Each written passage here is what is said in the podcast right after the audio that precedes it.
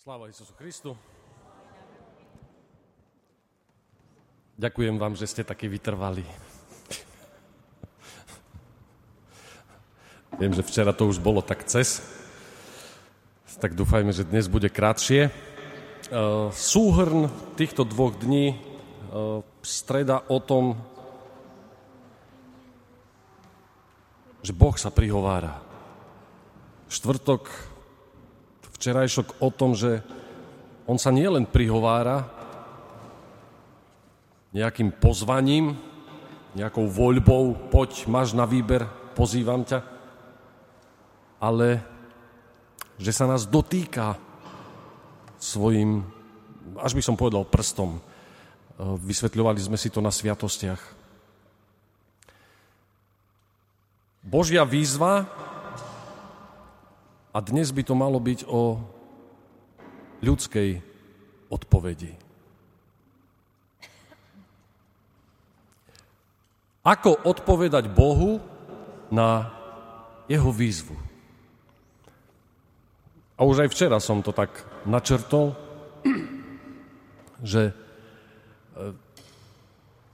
najjednoduchšie, a aj v dnešnom čítaní to Ježiš chváli, Najjednoduchšia odpoveď Bohu je poslušnosť jeho prikázaniam.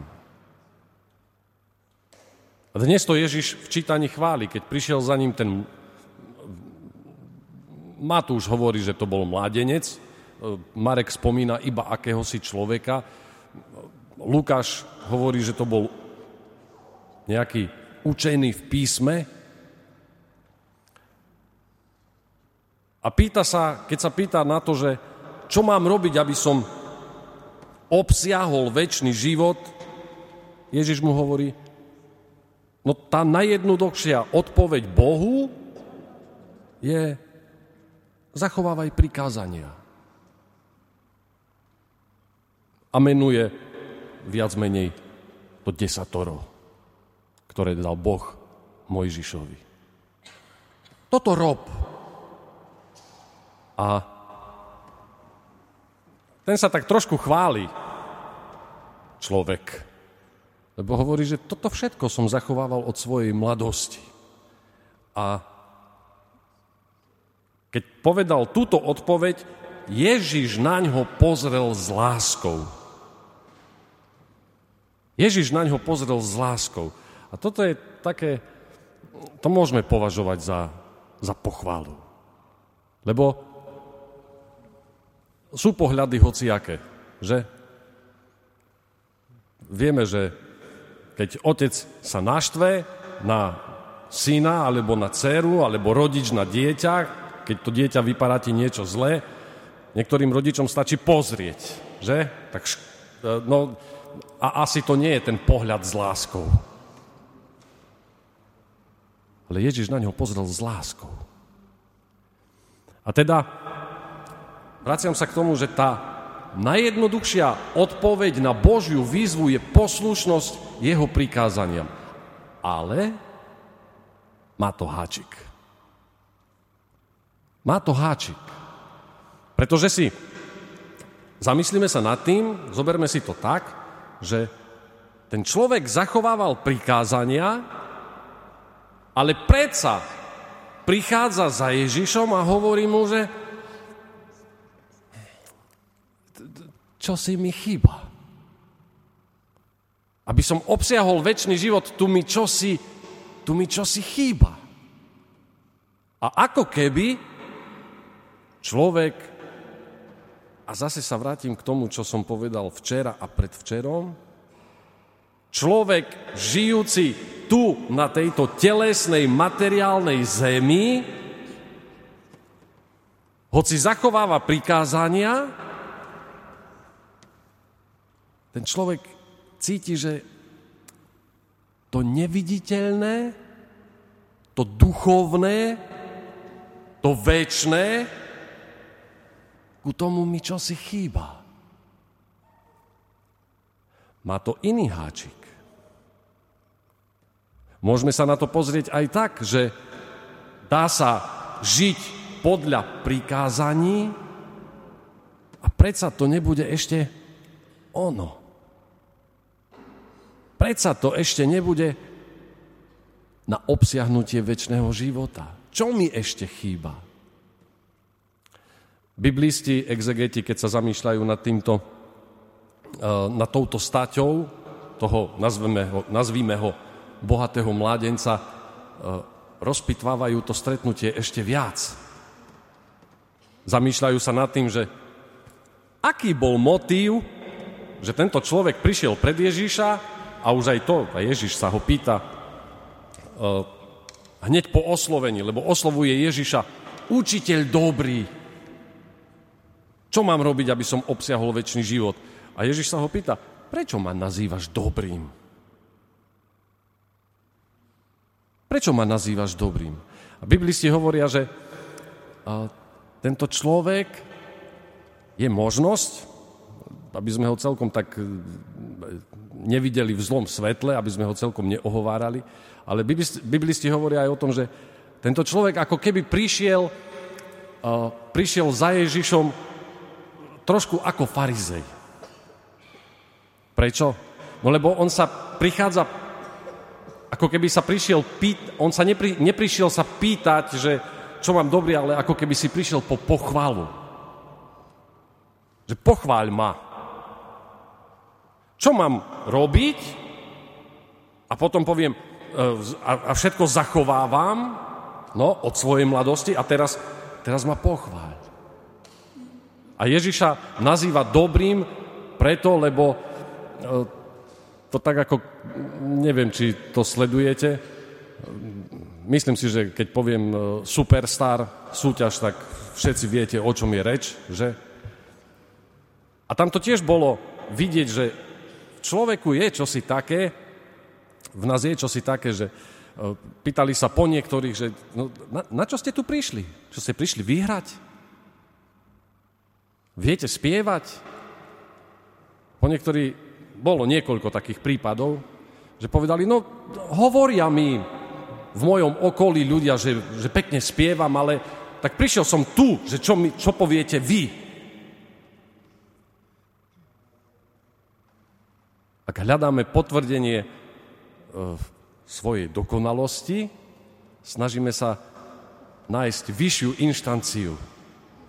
Čím nás, e, keď nás pochváli, čím vyššie postavený človek, tým máme z toho lepšiu radosť, nie? Keď, ma, keď dieťa pochváli otec, mama, to je fajn. Ale keď už dieťa pochváli aj detko, babka, to je ešte lepšie, ale keď to pochváli učiteľ, a nebodaj, keď sa pridá, a neviem, či to ešte existuje také dačo, že pochvala od riaditeľa školy, no, tak to už je čosi.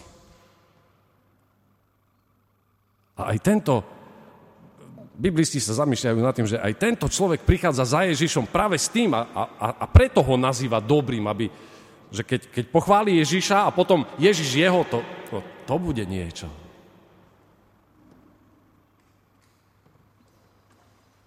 Ak sa zamýšľame nad obnovou nášho duchovného života, to musíme sa zamyslieť aj práve nad týmto našim postojom. Či neprichádzam niekedy pred Boha, aby ma Boh pochválil. Lebo taký sme. E, spomente si na príbeh e, mytnika a farizeja. To je presne to. Ďakujem ti, Bože, dávam zo všetkého desiatky, postím sa, modlím sa a ďakujem ti, že nie som tam jak ten mytnik. Veľmi niečo, niečo veľmi podobné je v prípade tohoto človeka, ktorý prichádza za Ježišom a, a pýta sa, učiteľ dobrý, čo mám robiť, aby som obsiahol väčší život. Chce ukázať, že mu chýba už len málo. Už toho nie je tak veľa, čo mi chýba. Povedz to aj ty nahlas a najlepšie pred všetkými, že? Biblisti hovoria, už aj to, že ten človek padá pred Ježišom na kolenách, hovorí, že aj to sa dá považovať za také eh, mierne divadielko. Nech to všetci vidia. A Ježiš sa ho pýta, prečo ma nazývaš dobrým? Nik nie je dobrý, jedine Boh. Prečo ma nazývaš dobrým? Ježiš cez túto otázku, prečo ma nazývaš dobrým, to je, zmysel tejto otázky je presne ten, čo sme čítali v čítaní, na, čítaní v stredu, keď sa Ježiš pýtal učeníkov, za koho ma pokladajú ľudia? Kto som ja pre teba? Kto som pre ľudí? Potom sa pýta učeníkov osobne, za koho ma pokladáte vy. A presne toto sa pýta aj toho, toho človeka, ako keby mu povedal, a kto som ja pre teba, že ty sa ma pýtaš na, na môj názor?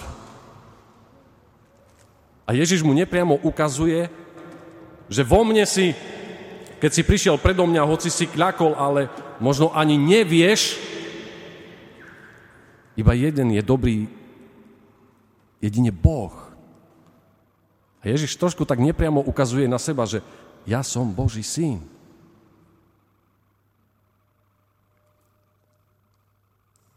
Kým som pre teba? Na čo prichádzame do Božieho chrámu? S akým úmyslom, e, s akým srdcom kľakáme k modlitbe. Čo si vlastne, a tu sa to otáča, tá otázka, že už nie za koho ma pokladáš, kto som pre teba, prečo ma nazývaš dobrým, ale pri tej duchovnej obnove nášho života si musíme postaviť otázku, že čo si vlastne o sebe myslíš? Za koho pokladáš seba samého? Aký som pred Bohom? A potom prichádzajú tie prikázania, tá najjednoduchšia odpoveď na Božiu výzvu, hovorí, zachovávaj prikázania. A tento človek povie všetko. Všetko. A je to čudné, lebo toto, hoci Ježiš na ňo pozrel s láskou, je to, je to úplne iné, ako keď, pamätáte si príbeh, uh, pamätáte si príbeh, keď Ježiš, uh, ako to nazvať, keď Ježiš písal po zemi a privliekli mu cudzoložnicu. Ženu, ktorú pristihli pri cudzoložstve a povedali, že uh, Mojžiš nám kázal také kameňovať, potrestať, vykliesniť zlo a ty čo povieš? Ty čo povieš? A Ježiš hovorí čo? Kto z vás je bez hriechu, nech prvý hodí kameň. Kto z vás je bez hriechu, to znamená, ak je medzi vami niekto, kto splňa všetky prikázania, kto zachováva všetky prikázania, nech prvý hodí kameň. Koľko kameňov padlo? Ani jeden. Pretože každý z nich si uvedomil, nie sme na tom tak dobre. Prečo to hovorím? Pretože tento človek, možno keby tam v tom dáve bol, on sa pokladá v poriadku. On sa vidí super. Možno by jeden padol, keby tam bol. Ježiš na ňo pozrel s láskou na túto odpoveď. Uh, aký to bol pohľad, ťažko povedať. Či to bolo s láskou, alebo s ľútosťou. Lebo ten láskavý pohľad mohol byť aj taký, že chlape, dieťa moje, ale ty sa fest milíš. A tak mu Ježiš stavia, ani nie stavia lačku vyššie, ale Ježiš ho upozorní, na to, na čo aj my niekedy zabúdame, že v tej poslušnosti, v, tých, v plnení týchto prikázaní ako odpoveď na Božiu výzvu, tam nie je len, tam nejde len o poslušnosť pre poslušnosť. A preto Ježiš povie, v tom, v tom jeho ponímaní, v tom ponímaní mladíka, lebo ten, ten si myslí, už len maličko mi chýba, tak Ježiš mu povie, už len jedno ti chýba. Už len jedno. Choď. Predaj všetko, čo máš, rozdaj chudobným a budeš mať poklad v nebi. Potom príď a nasleduj ma.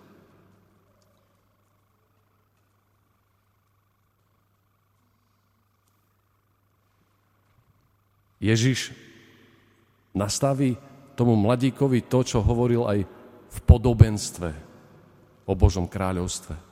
Pamätáte si, Ježiš hovoril podobenstva. Božie kráľovstvo sa podobá. Napríklad pokladu na poli. Keď človek nájde poklad na poli, ide, predá všetko, čo má a to pole kúpi, len aby získal ten poklad. Alebo sa podoba Božie kráľovstvo tej vzácnej perle, ktorú keď človek nájde, tiež sa zbaví, predá všetko, čo má a tú perlu, aby získal. A Ježiš ukazuje tomuto mladíkovi, ak nevidíš hodnotu v živote s Bohom, vo vzťahu s Bohom, Ježiš mu to povie tak, choď, predaj všetko, čo máš, potom príď a nasleduj ma. Čiže Ježiš mu ukazuje na seba, to, čo ti chýba, už len buď so mnou. Jeden komentár, ktorý, si, e, ktorý som čítal, hovorí, že e, bolo to tak pekne napísané, že je fajn si uvedomiť, že tento človek dostal povolanie na apoštola. Príď a nasleduj ma. A? A odišiel smutný. Prečo? Lebo mal veľký majetok a Ježiš to potom povie. Deti moje, ako ťažko sa vchádza do Božieho kráľovstva. Ako ťažko bohatým vojsť do Božieho kráľovstva. Ľahšie je ťave prejsť cez ucho, ihly a tak ďalej. Prečo to bohatstvo je také?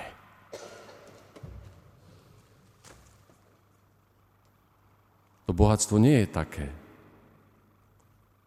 To srdce človeka, to človek je taký.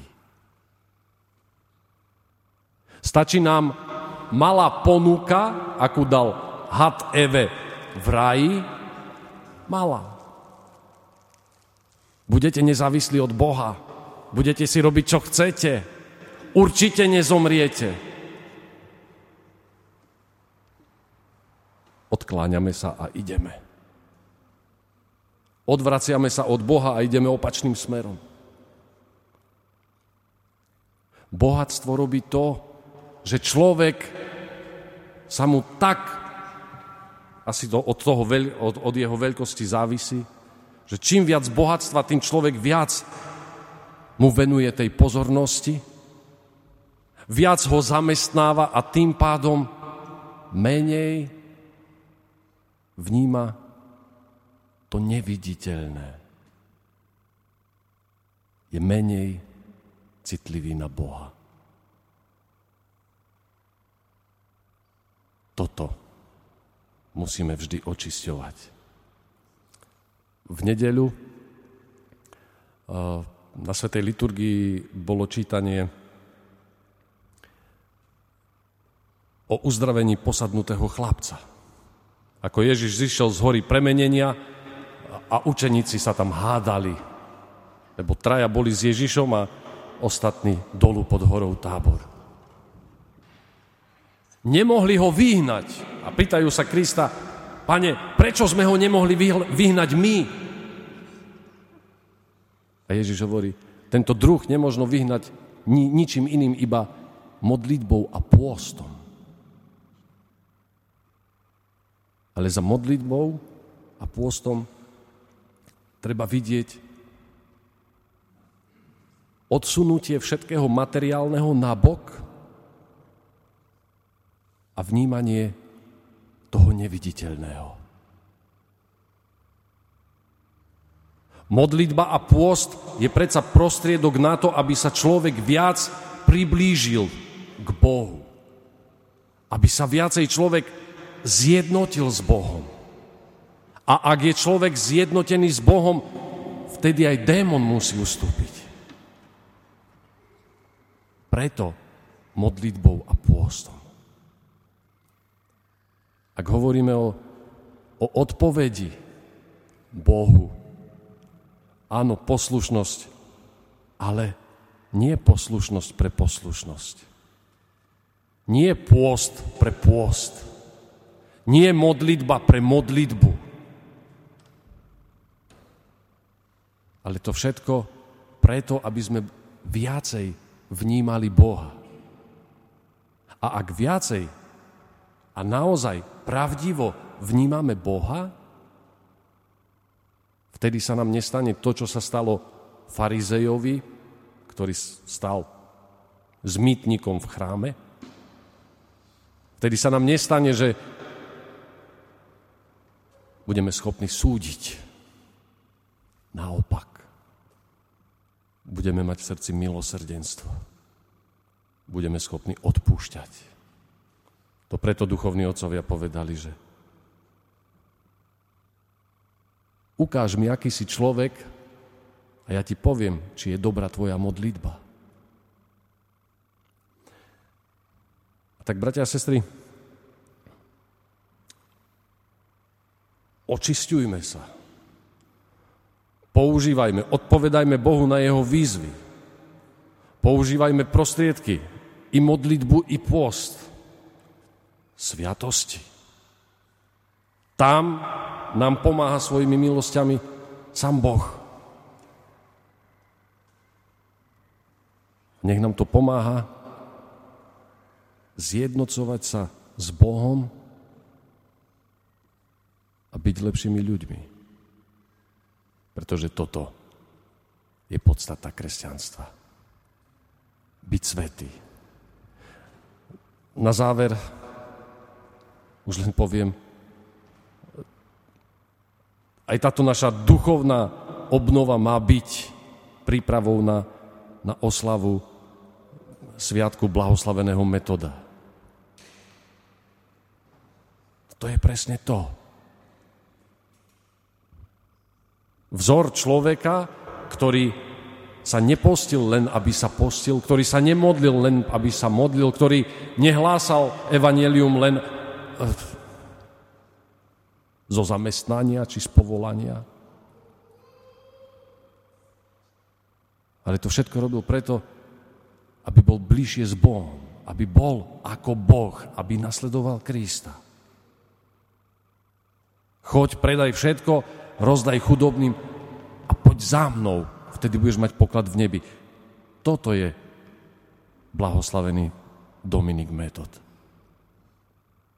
A v plnosti to vychádza práve vtedy v tom väzení, či na sklonku života.